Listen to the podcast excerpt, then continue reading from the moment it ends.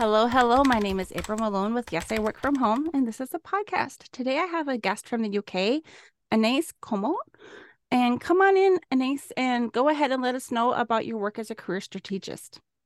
Absolutely. Thank you so much for having me, April. Uh, very excited to be here with you this morning, with me this afternoon. Um, so, a little bit more about me. You probably hear from the accent or even from the name. My name is Anaïs. I'm French, but I've been living here in the UK for eight years now. So, time flies when you're having fun.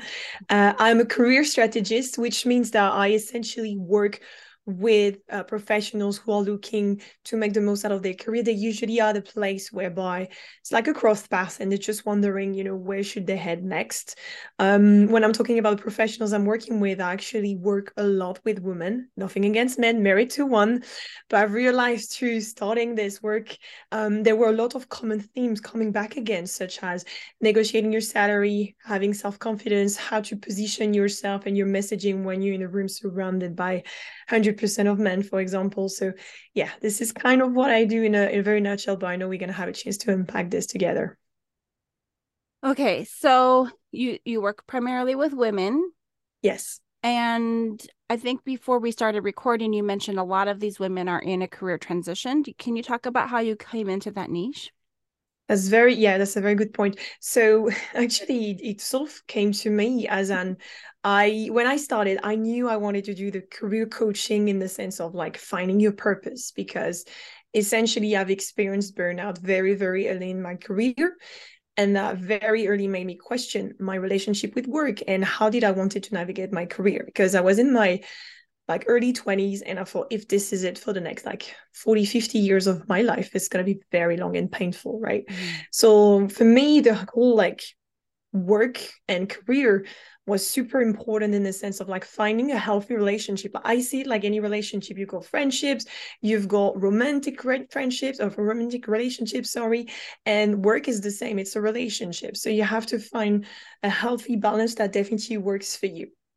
And so, in that context, um, I definitely set up my coaching in a way that was tapping into a lot of introspection to make sure that people fully know themselves and therefore had the right keys to help them set up a career that would be in alignment with them, their personalities, and their values. And yeah, in that context, I set up a program that was definitely dedicated around those areas. So, naturally, I think I started to work with more and more people who were in that sort of transition phase. And usually, what happens is that they've been working for like seven ten years and the young version of them who you know finished their studies or just decided to start their career was like i want to go to x y and z level. I want to achieve x amount of responsibilities.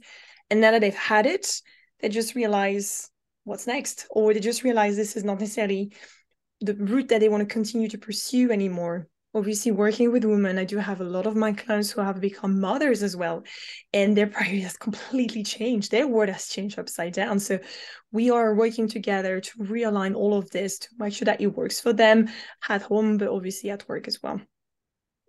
Okay and you mentioned that you come from france. Yes. uh, did you find that a lot of your clients are also coming from france or are they local to you so yeah, fun fact, uh, definitely have a lot of, I would say maybe 50% of the clients I work with are French speaking, which means I also have some people, for example, from Canada, the East Coast, because we just have five hours difference. So it's very much oh, manageable. Yeah. Yeah, exactly. Um, so yeah, I would say 50% are French speaking between Canada, the US, and uh, here in, in London slash the UK. Definitely have a lot of people from here. I don't necessarily have a lot of people who are born and bred in the same country. I think it's probably because of my profile as well. Like you probably mm. can tell that I'm not a native English speaker. There is an additional layer to, you know, who I am and how I ended up where I am today. So I think, yeah, there is something that I also have my client navigate, especially in the context of relocating or going to another country or coming back home actually to their home country because they just feel like after a couple of years or a decade, they're ready to go back to their families. Can we talk a little bit about your own personal experience with um, your journey uh, moving to the UK and um, and starting this business? Because it sounds like you had a past a past life. Go ahead and tell us a little bit about what you did previously for work, and then how you ended up where you are now. Absolutely happy to. Thank you for that. Be ready, brace yourself, because we're gonna take a a, a walk down memory lane a little bit, but essentially I started working. I'm at the stage of my life where I've worked as much as I've lived. that makes sense. Mm-hmm. Uh, there you go. So my relationship with work actually started when I was passing my A level. I think it's the equivalent of A level. Do you say A level in the US? I don't actually know what A level is, so no. High school diploma. You know when Okay, you're yeah, 18 high years school. old. Is it Mhm. 18? Yeah, there we go. Uh, so yeah, baccalaureate in France, A level in the UK, and high school in the US. There we go. We've got three three countries covered. Yeah. essentially i was working 17 hours per week at mcdonald's um, in parallel of, of studying for that. So that was quite intense. Um, and actually i realized through that that i just really enjoyed the whole like going very quick and meeting a lot of people. And it was just very fast but very structured at the same time.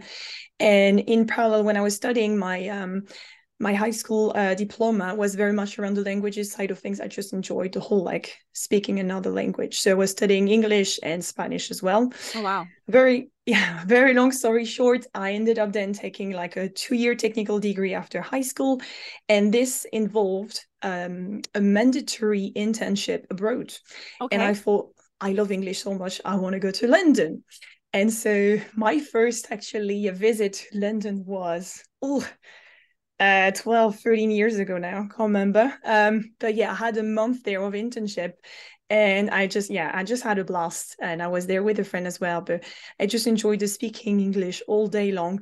Obviously back then i didn't hear understand like 100% of it but i was trying my best. And i realized i need to go back to that country. And i was just yeah uh, 18 years old at the time. Oh wow. so I thought, yeah, I'm not finished with this country.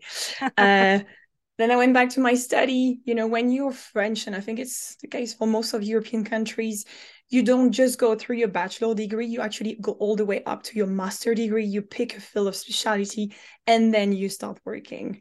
Which, you know, uh, in, for example, country like the UK, you tend to go through your bachelor, you then go to work, you see what you like, what you don't, and then later down the line, you go through an MBA or another type of Right, master's. yeah. There you go. I think it's the same in the US, isn't it? Pretty much, yeah. I mean, some people do go straight to the masters if they are very dedicated and have the money, you know, but sometimes you have to stop and work for a few years to to save the money to do a, a master's because usually um, the bachelor's programs have more um, scholarships available, but masters Yeah. either your work needs to help sponsor it or you know you're going to be paying. Yeah, and I think to be honest, like there are pros and cons to both approach. But what I like in terms of the one that you have, for example, here in the US, is that it just allows you, especially when you're young, you still don't know much in terms of what you like, what you enjoy, to Mhm. realize which field specialty you want to go into. But in, in France, it just doesn't go this way. I mean, you could, but it's just not the norm. So I ended up going through all the way up to the master degree, knowing I wanted to work abroad, um, knowing I actually love the whole like internationality side of things and enjoying the um, relationship building and so on. So I I mean, very long story short, I ended up focusing into uh, becoming a buyer, working in procurement. I don't know if that rings a bell. Yeah, Yeah, it does. Okay, like um of physical products or like services. Services actually yes so indirect services so very much what a company needs you know to be fully working so for example it could be electricity it could be like the facilities of the building that they have their Mhm. employees in obviously this was before covid um but yeah th- these kinds of things and um I ended up actually doing an internship for one year in France. Um, so focusing solely into that for, for one year, which is very good because even though they get you to go all the way up to the master, it usually involves one year, like a gap year, which usually Mhm. some people use for travel. Here in Europe, we usually use that gap year to actually do um, professional experience, which means Yeah. that you've got some leverage additionally to your diploma to be employed by a company after you Mhm. finish your studies. So I did that and I had a blast because I was involved in a project with 17 countries. So I would start my day with Australia, then with Europe, then finish my days with America. Loved it. Oh I wow. love the relationship building. Yeah, I really, really enjoyed that. And actually, this is when um, I did my first burnout because I was very much involved in that project. I actually took on that project. Someone burned out before me, like the person who was in charge initially of that project. She just had to go. She was just, she was just overwhelmed by the whole piece. And I ended up with like an Excel spreadsheet with like 40,000 lines of items that were purchased across those 17 countries. I just had to coordinate the whole thing. Yes, yes, massive thing, like just hitting me in the face. And I was super keen, super motivated, energetic. You know, I've been waiting years to actually come to that internship because it took me some time to get there in the sense of like going through the, the, the studying and so And so I just really was keen to make it work. And obviously, my uh, manager, she was very keen and obviously wanted to, you know, trust me in the process because she saw me very energetic, energetic and enthusiastic. So she let me go until the point where we were in a meeting room. She asked me questions about like specific question around like the next step of the project. My brain went blank, stop functioning. Like Anais.x has stopped functioning, you know, like this whatever Oh, no. screen that you get in your computer sometimes. That was me. Like, yeah. just- Does not compute. Oh no. So, Yeah. I mean, was it just temporary or was that So it was actually this one thing, but I could like the stress has been built up for like a couple of weeks before that. You know, in terms of sleep, it was not great. Uh, in terms of eat, it wasn't great either. So, you know, it just started to take a toll on my personal life as well. And so obviously we had a conversation. I took a week off and we just, you know, reorganized the whole thing. She was more hands-on. She led a little bit more and I was more on the backup. We find a way to make it work. okay? But yeah, essentially, because at that point I had been working for six years in parallel of my work. So I knew all about, you know, working and so on, even though those were student jobs. It was not like a discovery of the working world to me. However, this was supposed to be my life. Like I was supposed to, you know, do that for the rest of my life, if you put it this way. And I was just like, oh my God, like this is just gonna be so painful, you know? This is just Oh. not what I imagined. The constant stress and pressure. Exactly that. Was it the manager that you were working with? Is it the same one who had also experienced burnout or had that person already left? No, it was actually the same manager. Okay. And so together you both were working at maybe 50% and just trying to get through. Yeah, exactly. Just push it through the line. So one of my side jobs that I have right now is I've been helping um, write resumes, and one of the very most recent ones that I just finished, um, she was in procurement, Yeah. and so I learned a little bit about that. So there's a lot of negotiation too. Were you doing the eh, like watching when the contracts were going to renew every year or two, and then having to negotiate? Absolutely, yes. So this is where the complexity comes in because you essentially have 17 countries who did their own negotiation with their own suppliers. You're trying to consolidate the whole thing, identify suppliers who can cover those 17 countries with Right. what they need, hmm and like negotiate the whole terms of the contract. So this is where we were at the stage of, yeah. Yeah, So, I can see that being high pressure. So how long did you stay in that position? So I did one year. This was between my master one and master two. Okay. Got back to finish my master. And then at the end of that, you obviously have to find like a final internship. And so in my case, I went back to these guys because I just love them, even though I did a burnout. You know, I like any relationship, it was a 50 50. I should have shouted sooner. They should have supported me better. But like essentially, you know, I, I see it as like a, a both both ways of taking responsibilities. And so I really enjoyed the people who I was working with. But They the- were supportive. Exactly. Even though the work was high pressure, they were great people. Mhm. So I went back to them and said, guys, you know, if you've got anything, let me know. And I went to one person in particular who was, you know, looking after me during that one year. And he was like, he, he moved company in the meantime. He worked for EY, uh, big four accounting firm, you know, like um, you've got EY, you got Deloitte, you've got PwC, uh, those ones. I don't know accounting firms, but keep going. It's okay. Okay. Essentially, it's, it's a big, big firm. And he worked for them. He gave my CV to the head of procurement back then, who was French too. She saw my CV because I did like an infographic CV. And she just loved it. She was like, we need to give this Frenchie a chance. Uh, she can go to Italy, Spain, or England. What does she want? It was like red carpet. I was like, oh my God. So yeah, so I decided to go back to London. Of course you did. this- But you've had also studied Spanish at that point. Yes. So were you communicating with people, with colleagues in Spain as well? So when I was involved into the procurement work with countries, you know, for example, in Latin America or in Mexico, yes, I was speaking. I mean, it was a broken Spanish, but yeah, definitely was trying to to keep keep up with my Spanish level at that point. I would have not negotiated an entire contract in Spanish, but yeah, was able to maintain a day to day conversation. Right. Okay. As needed. It's fun. Exactly. So yeah, so we're in 2015 now, and I've just moved to London, working in procurement. Um, and yeah, started to do the same thing I was doing before, but obviously in a different setup and layout. Um, I was working essentially in the scope of UK this time around, not globally, just in Okay. UK. Uh, so there was a change of pace, a change of scenery, and I had a blast again, met fantastic people. And then after a year, they gave me an opportunity to be part of the global team. So very much alike to the thing I was doing back in France. Right. Accepted it straight away, had fun. Again, this one, think it was like 14 countries I had. Was yeah, a good project. It was office stationery. So, you know, the pen, the paper, all of these kinds of things. Oh, okay. You would think it's pretty, yeah, you would think it's pretty straightforward, but actually it isn't. When each country is doing their own thing, I just had to consolidate. Mm. And here again, I ended up into this sort of similar project. So I could see that part of me was starting to feel, yeah, there we go, the stress, the pressure coming back up again. I would show up in the office on Saturday morning just to be ready for the next week ahead. I was like, oh, those are not healthy patterns that I can keep having. but I just boost through. And this time around, actually, I mean, I was very honest with my, my manager. He was very supportive. Uh, it was, I think it was, I was one of these his first manager as well. So he was finding his feet as a manager. Like we had a very honest, transparent, supportive relationship. But yeah, essentially, even though I didn't do like a burnout like I did in Paris, I ended up having red plaque on my body.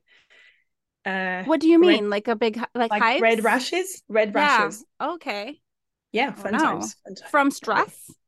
Yep. Wow. It's like an allergic yep. reaction to stress. Pretty much, yeah, or allergic relation to work, if you want to put it this way. But yeah. And so my boyfriend at the time, now husband, obviously saw that and he was like, Well, I mean, this is your sign that you just have to do something about it, right? Like if you're telling me it's under control, it's under control. But right now I can see it's not like it's your body talking to you right now. So we have to do something about this. Was it like shingles? I know what shingle is. Shingles is like quite big, isn't it? Nerve pain too. Nerve it's like shooting pain. So maybe it wasn't shingles, but shingles can also come from stress. It's kind of like chicken pox for grown-ups and very, Got very, it. very painful. Um yeah. So, so maybe yours is more dermato- yeah. dermatologic. Exactly. Yeah, it was it was very located here as well, which was quite fun. You know, the speaking right where you can see. Yeah. yes. As well. Yeah, exactly. and so yeah, in that context, I was like, I have to do something different. I mean, I've been working for a couple of years now in, in that particular place. I was like, I have to do something. It has to be different. And obviously, this particular firm, so it's an accounting slash consulting firm, and so I actually thought I could be a consultant because this would mean I would be changing projects more regularly because this thing I was involved with, I was involved with for like more than a year. You know, it's the same thing for over a year. Mm-hmm. It's very, very heavy. So mm-hmm. I thought actually changing the pace, scenery, type of people I'm involved with could work for me because I know I love relationship with people. Right. So I identified that I wanted to become a consultant. Obviously, they offered me, you know, a couple of positions, one in, in like Dublin Ireland, one here in London with the firm. And I was like, I think I need a change of scenery, like entirely. Okay. Um, so I ended up working as a consultant for a company that had like less than 100 people. Again, great people. Like I've joined for the people, had a blast. Like they were fantastic. They were consultants, so very keen to like deliver high quality work and work, you know, with their clients. It was quite like still a high pace, high standard. But they were also very much, you know, human the approach, making sure that, you know, everybody in the team was comfortable and so on. So yeah, work with them and did various projects. That was fun. I was like supportive on the back end. So for once I was not in the front end, which was very much easy for me, or easier at least for for, for a while. And then I got put on a project where I was in the in the front run um, with a fantastic person, and um, we actually end up in a project where um, we essentially I want to make sure that I take my time, choose my words, because I know there is a level of confidentiality here. But yeah, essentially, we ended up in a project whereby the company and the industry we were in was very traditional in its approach. So we had to find ways to optimize how they were working, you know, the whole like their cost versus their revenue and trying to maximize as much what they were doing because they were just losing a lot of money versus how much they were making. So yeah, this was a year long project. And the very long story short is that they i mean we the work we did involve a redundancy plan um, which means you know unfortunately we had to let go of of a certain amount of people mm-hmm. and that was very hard for me uh, mm-hmm. because i was like this is not what i want to be doing with my life i mean right. i hear that the work and the job has to be done but i've got a very much ethical conflict right and, here and you were involved in the like the layoff so involved in the sense that we identify, you know, which areas m- might be impacted. I was not involved in those direct conversations, but okay. was involved in the preparation so that they have mm-hmm. all the mm-hmm. information they had to navigate those conversations. Mm-hmm. And yeah, right here I just had like a massive conflict of um values in the sense that it had to be done and it was done with like we followed the procedure. There's no problem about that. But I was just like, I want to be here for people. I don't want to be there to, you know, destroy their life or just get them to be redundant. Uh, mm-hmm. So yeah, mm-hmm. it just didn't work for me. And I was at the stage whereby because I had my master degree, I felt like I had a lot of knowledge and I was like, you know, pretty much hitting the ground running and I was not learning new things, you know, I just needed something new, something to like feed me intellectually as well. I hit like almost a plateau, if you'd like, in terms of like knowledge and in terms of discovering new things and challenging myself out of my comfort zone. As you can probably tell by now, I do love when things are just, you know, changing regularly and getting out yeah, of my too. comfort zone. Variety is the spice of life, I like to say. Here we are and and yeah in that context I was like, I just I just need to do something different. I need something else in my life. And so I just went into what could I do? And I thought you know what? I could actually explore personal development opportunities and avenues. And um, again very long story short I ended up identifying like a two days coaching a course that was being held in London, like a taster. So you get to come and you get to see what coaching is about, understanding the fundamentals of it. I was like, you know what? Yes, I've heard about this thing. Don't know exactly what it's about. It's not going to harm me in any way. It's just going to be a nice way for me to learn something new, meet some other people. Da, da, da. Went yeah. there. Uh, it was Saturday and Sunday come back home Saturday night and I was like, this is amazing. And so my boyfriend again was just like, oh my God, like have they given you like any drugs or like what happened to them? Oh my know? goodness. yeah. It's just like one of those love at first sight, you know, revelations. Yeah. Like this has to be in my life. I don't know how, when, which format it has to be in my I need to do more of these. Like this is really energizing me, right? Mm-hmm. Um, so yeah, so this was what was that? I think yeah, five years ago now yeah, it is five years ago. And so I just passed my coaching qualification in parallel of my consulting work. So yeah, this is where I think we'll build up because obviously the, the title of us is, you know, yes, I work from home. Um, so we'll talk about that. But this is where this project, this consulting project I was doing was really intense because we had to be on client site every day. I think it was something like an, an hour commute one way so it was two hours a day or something mm-hmm. like that like and it was like a 20 minute walk from the station. It was good for your health you know but it was right. long. That's, that's longer. long. exactly. And so it was very much like i would wake up at six i would do the coaching for an hour at seven i would have breakfast 7.30 i would leave the house to be there by nine and at night i would come back and i would do some coaching uh, calls to pass my coaching qualification. So yeah, for like six to eight months, I, I live like a I live like a double life. Right, um, one foot the, in both worlds. Exactly, uh, holding it or trying to hold it together, and uh, and essentially, I just put it in my diary, which was August two thousand and nineteen, which was four years ago. Yeah, almost. Um, and I just said by this time I'll have three months worth of rent aside. I'll have three months to solely focus on this full time I'll make it work and I just have to go and try this thing for myself now. That's what happened. Just in time for a pandemic? Exactly that. Well, funny you said that. Actually, at this point, we had Brexit. It was fun as well. In oh, right. oh, my goodness. You were That's okay. in the, in the deeps of it. Yeah. Yeah. So, yeah. So, so far I had Brexit and then obviously pandemic hit more around March 2020, obviously on, on that side of the globe and yeah now recession. So yeah uh, it's been fun for the past four years. But essentially i'm so glad that all of those steps have happened because each of them have told me a couple of things. First of all it's really important for me to have uh, people that i'm working with that i can build a relationship that is you know healthy and is trusted. And this is what happened with my with my previous you know corporate experience. But what is also important to me is to love what i do to have you know meaning in what i do and I just didn't get that from Excel spreadsheets and being involved into projects that just meant people were made redundant or we just had to save X amount of money for like the pen and the paper we were buying. It has to be done. And and you know, I absolutely respect people who are doing that because there is a lot of fun that can be found from that. But for me, it's just the people, essentially. I know it's a little yeah. cheesy, but yeah. So it sounds like you're really into the relationship building part of your work. And I know there's like a whole business in just that. But the procurement with the contracts negotiation, that was a lot of relationship building. So what did you take from your corporate life now into your career strategist work? Question. structure I love my Excel spreadsheets. Like as I was just, you know, preparing for today, I was just closing it. I do have my KPIs dashboard and you know, I've got a lot of Excel spreadsheets. I love my processes. Every person that works with me gets their own contract. You know, I love the whole structure around uh, that I, I obviously got taught in corporate life that I'm, I'm taking now with me.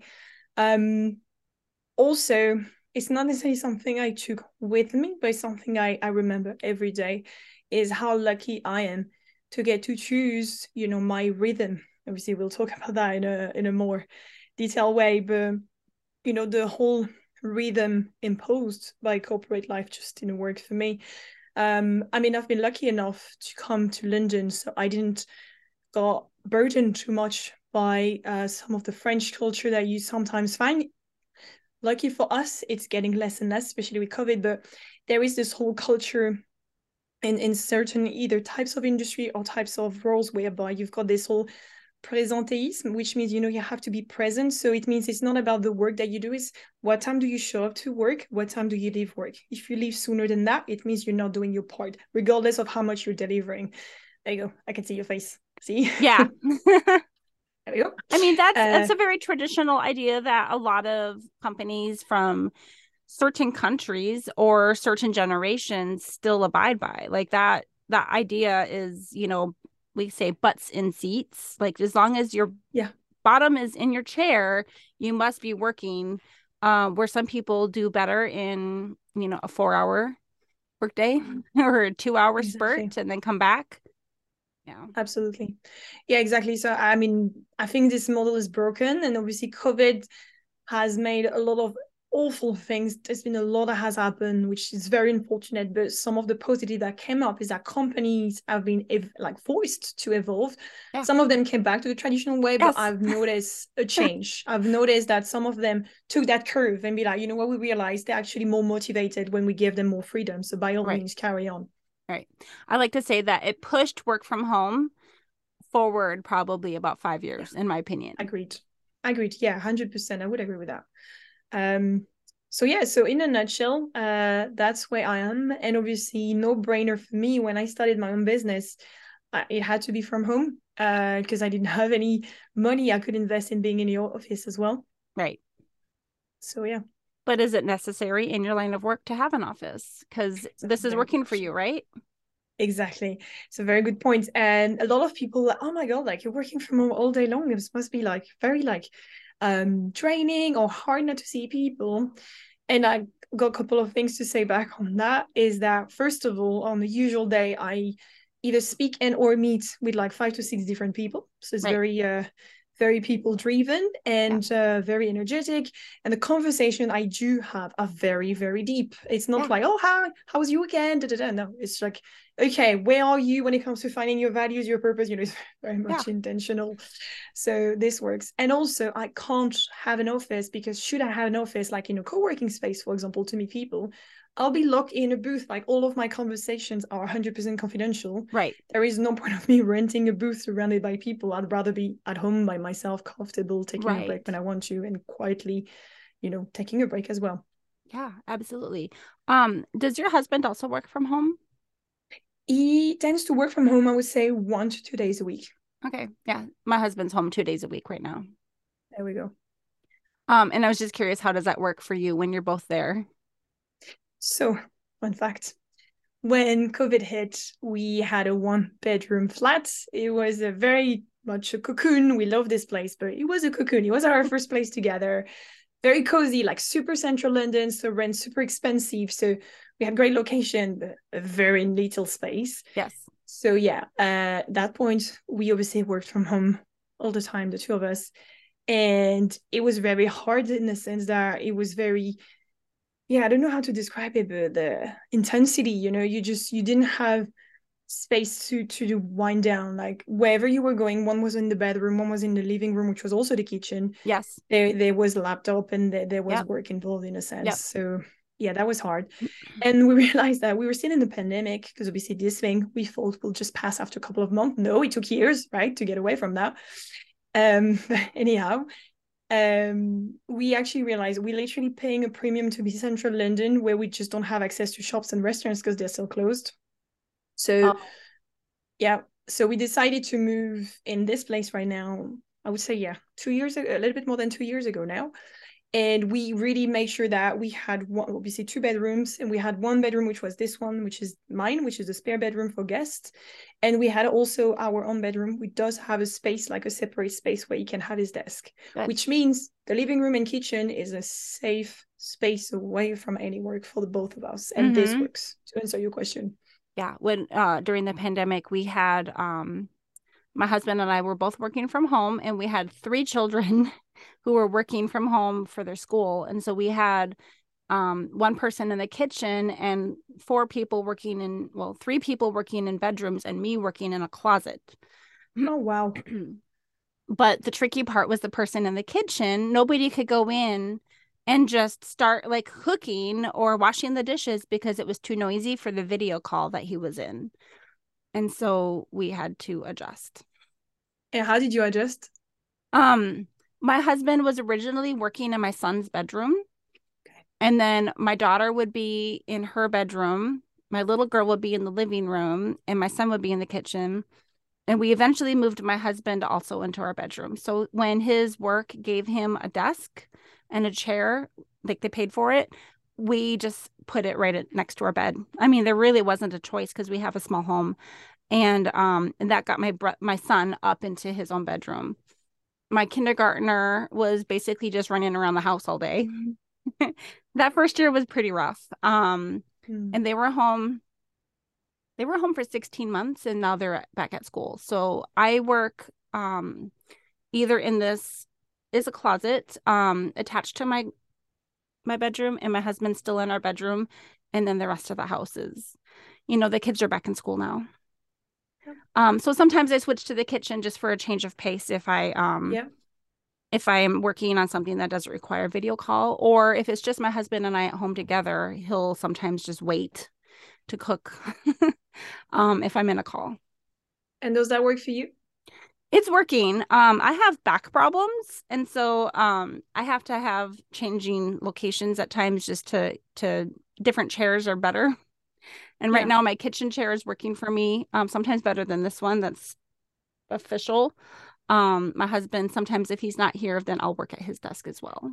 He has a sit stand desk. And so yep. sometimes I'll stand at his desk. Yeah, that's what you're using? Yes. I was wondering if you were standing. I am, yes. I can I mean I will see. I mean it's it's uh we'll see where this conversation takes us. I usually do half half, like when I've got an hour call, I do 30 minutes standing, 30 minutes seating. But for now I'm feeling good. So yeah. Yeah. I would say anyone listening this, anyone either already working from home or considering working from home, definitely if you've got the space and the budget for it, investing in a standing desk is the best thing that you could do, especially if you work from home like all week long, yes. all day and all week long. So technically, the desk that I have here in the closet was like an old version of a sit stand desk. Okay. Um, but it was manual and I can lift it high. Um, and then I can put my computer up on like a riser or okay. some boxes even. But yep.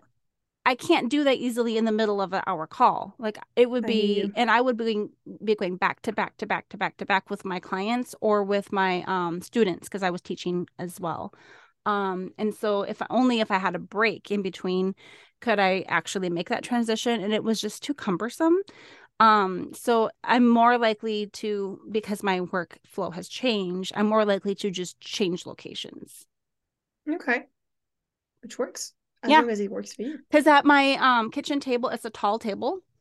And oh, so perfect. I can either stand at it or I can sit in my chair, which is a high up chair. Awesome. Yeah. So let's talk a little bit about your current workflow. And yeah. Um, you said you meet with five or six clients a day.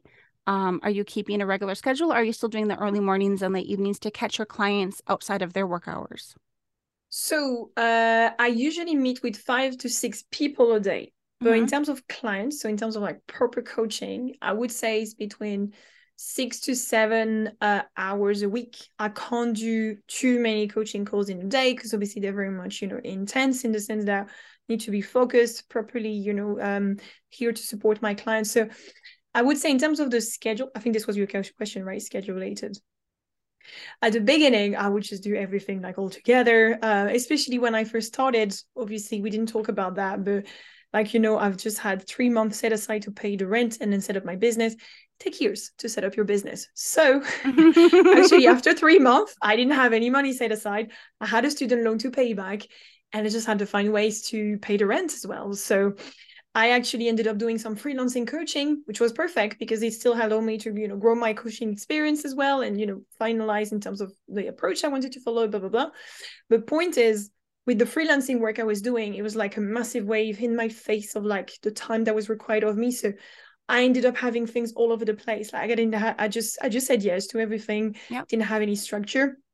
Took me a couple of like month and even years to do the setup and even like on a yearly basis i revise that but long story short i do have meeting freeze mondays and fridays so if you want to get a hold of me and have a conversation it's happening between tuesday and thursday okay uh, full disclosure anyone again listening this this is a monday. So this the monday uh, we're having a meeting if you can put it this way but this is not what i consider a meeting. It's a fantastic conversation with you april.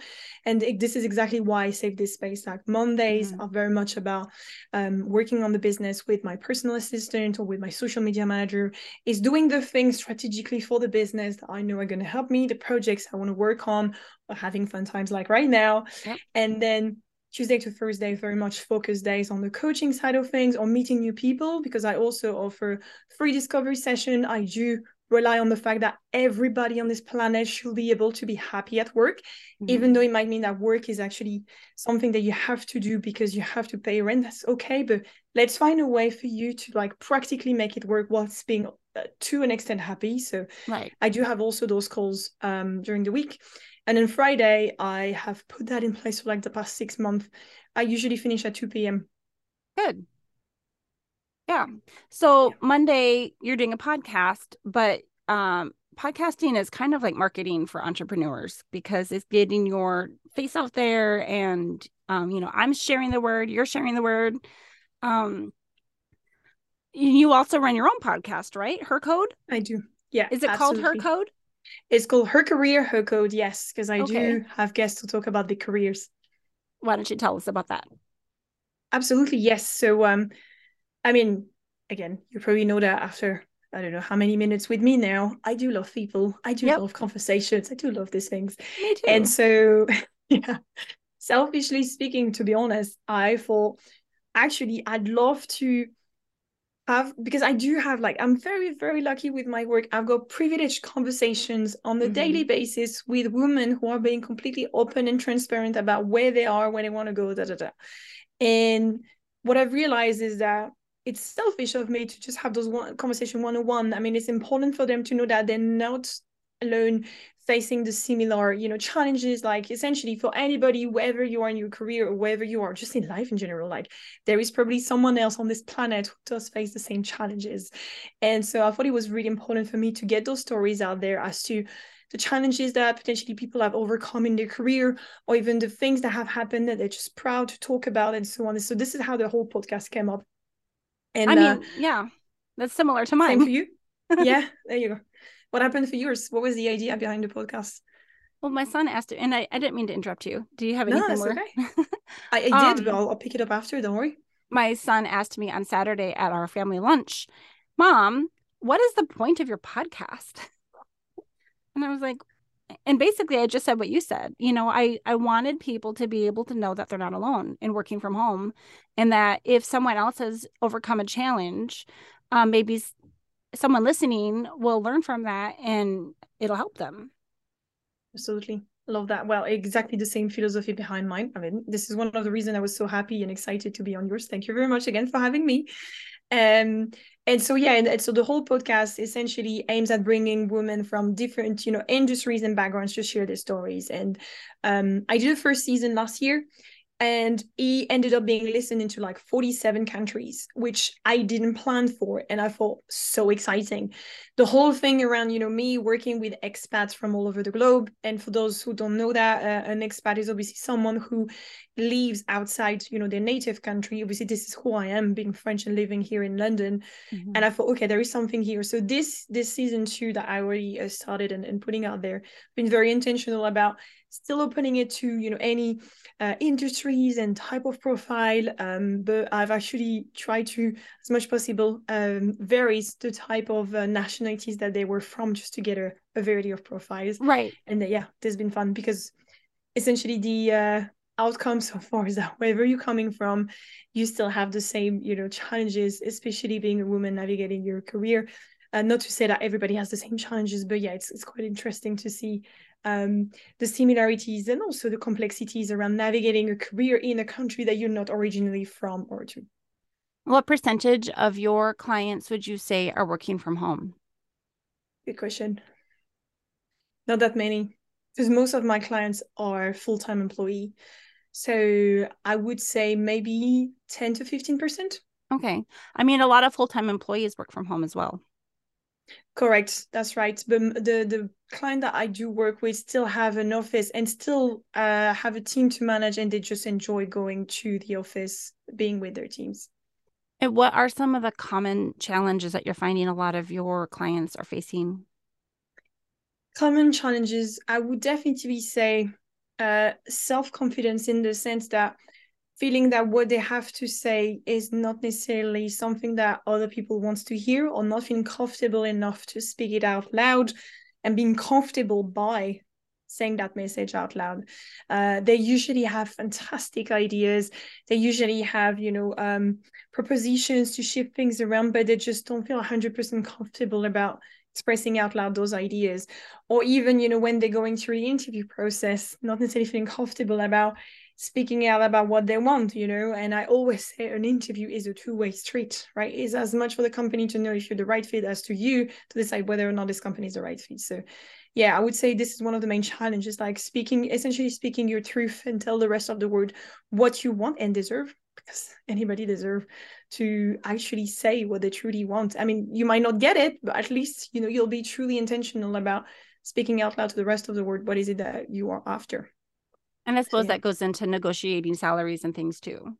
Yes, hundred percent. You know, the whole like going through rounds of promotion, negotiating the salary, um, or even just asking for more responsibilities, um, being more visible as well. You know, some of my clients ended up one way or the other put in the corner and then they're very not happy, they know they can do so much more. So it's about putting them back in the light, whether it's in the same company or it's another company to actually truly shine. So yeah, I would say this is the number one challenge.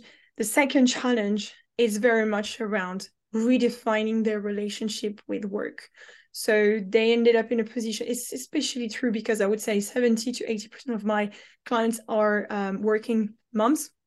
Mm-hmm. And so very on the spectrum you know some of them are about to become mothers some of them are uh, young mothers some of them have been mother for a couple of years but still haven't found the balance so the one challenge that they do have is definitely navigating the whole piece the whole expectations both from the family side but also from the career side of things and, and trying to manage this out so this is this is a big challenge as well that some of my clients are facing what are some of the biggest challenges that you've personally faced with um, your career change and especially the part with working from home? Good question. Uh, I would say for me, it's about the motivation. Uh, you're home by yourself, you're running your own business. Uh, so essentially, you get to decide the pace at which you decide to move. And it's easy because it's home to feel like you can just binge Netflix in the middle of the day. Guilty, I've done that doesn't get me anywhere. Um, so yeah, I would say the biggest challenge is that is like, yeah, it's it's really really like tuning in with yourself and realize, okay, how much can I actually accomplish today? Like, which state am I in? What's realistic? What I have planned because I can tell you my calendar is scheduled almost by the minute, so I know what my week looks like, and obviously gets adapted but yeah it's like what state am i in and is this realistic or do i need to adjust things and it took me a lot of time to be okay with taking some days slower than others but actually realizing that by doing that which means i'll have you know spike of motivation and productivity and then some other times where i'll have less productivity and that's okay so it's the whole like navigating this i don't know if i'm making any sense right now because i started with motivation and then talked about the productivity side of things but yeah i would say it's my challenge it works for me. Um, when I started the podcast, for instance, time management you're talking about, um, things that I thought I could figure out in two hours took me two full days. And if you've never done something before, you don't know how long it's going to take. And like you said, starting a business, you thought, you know, you could do it in three months and it literally takes years. Um, the other thing for me is um, when I agreed to a project that's, um, you know, if I'm going to get paid $250, I think, oh, I can finish this in three or four hours. And in fact, it takes me 15 to 20 hours. And like after you've done it a few times, you're like, I need to char- charge accordingly. Yeah, Absolutely. Agreed. Yeah. The whole like time management and also, like you said, like when you're doing things for the first time for yourself as well, it's just, yeah, it's taking longer than expected. You don't see that, but right there, there is like a A3 piece for each month of the year, which means I've got 12 of them. So I, vis- I physically see what 2023 is about, as in I, I physically see the entire year on my wall to remind me of like how much time there is and how much time realistically I can do. And also what's happening personally in terms of events that I want to be there for my family, because something that we haven't talked much about, but is implicit, is the fact that because I've been here for eight years, it means I've been away from my family from eight years. Oh, yeah. And so one of the motivation that I had setting up my business also was to be able to work from there as much as I wanted, be able to go back as much as I needed. I literally was in France yesterday uh, and uh, yeah the entire week. Yeah and it happened like a couple of times a year and that's okay. I can still you know do my calls with my clients. I can still work codingly and, and that's perfect. So work from home for me has a double meaning. It's to work from home here but it's a work from home my home country and this works mm-hmm. perfect. Oh good. Yeah. And you have a place that you can stay when you are you stay with family? Yeah so usually I mean, as long as I've got Wi-Fi and a quiet room, that works. Uh, like you, like I've ended up in cupboards, but they were bigger and big enough for me to have like uh, a space to hold my laptop and have yeah. a conversation with my clients. that that absolutely works for me. oh wow. Okay. So one of the questions that I always like to end with is just if you are talking with someone who wants to work from home for the first time, do you have any advice? Yes uh, or at least a question back. Obviously, being a coach, I would say for anyone who is, you know, considering working from home, wants to work from home full time, what is it that you want to get out of it? Like truly, you know, what what's in it for you? What's the benefit? Like, make sure you identify those clearly because you want to make sure that this is your motivation that will be at the heart of your organization. And I'm sure, and I know, obviously, I've watched some of your episodes. Uh, I think you've talked about many things uh, such as, for example, having separate space. Like those are the practicalities of it. But the one advice I will give additionally to those, because those are very important as well, is very much tapping into your inner motivation because there will be days where you'll be like, what on earth am I doing? Like, why am I here again? And you can just hold on to this again and, and think back. And I know for me, my motivations um, working from home was um, I need a space where I feel safe, comfortable, so I can hold those safe and confidential calls for my clients. It's very much important for me. Mm-hmm. But I also need some flexibility, like I was saying to you earlier, about working from home in this literal sense and meaningful sense of being back able to go back to France when I want to. Absolutely. So, yeah. yeah. Any final thoughts before we wrap up? Uh anyone listening this and again thinking about working from home, just uh remember that if this is really what you want we'll make it work you know and it might work by transitioning for example if, if you're working with an employer might be about asking them an additional day like think about not necessarily just switching on and off like i want to work from home let's make it happen think about like a phasing approach as well nice. that could work for you as well uh, to get settling into that new routine mm-hmm. yeah yeah so instead of five days a week in the office maybe four days in the week in the office and one day at home and then gradually so you can keep your same job. You don't necessarily have to change jobs if you are thinking about working from home. Exactly. You can, that. but you don't have to. Absolutely agreed with that. So yeah, that would be my final thought. And obviously I want to say thank you very much for having me, April. Anais, where can people find you? Oh yeah, good point. Uh, I usually hang around on LinkedIn, so you can find me on LinkedIn, Anais Comot. Uh, you can also find me on my website, so it's her code as in H E R C O D E dot co dot UK. Here in the UK, it's uh, quite fun with that. And that's pretty much, yeah, that's pretty much where you can find me LinkedIn or my website. Sounds good. Thank you so much for meeting with me today. This has been April Malone with Anais Comot. And we'll see you next time. Uh, for any listeners who are wanting to be on the podcast, go ahead and drop me a link, uh, a note at April at yes I work from home.com, or you can go to the podcast and fill out the uh, guest interest form at www.yesiworkfromhome.com forward slash podcast forward slash guest. All right. Thank you, Anais. Thank you so much. Thank you, April.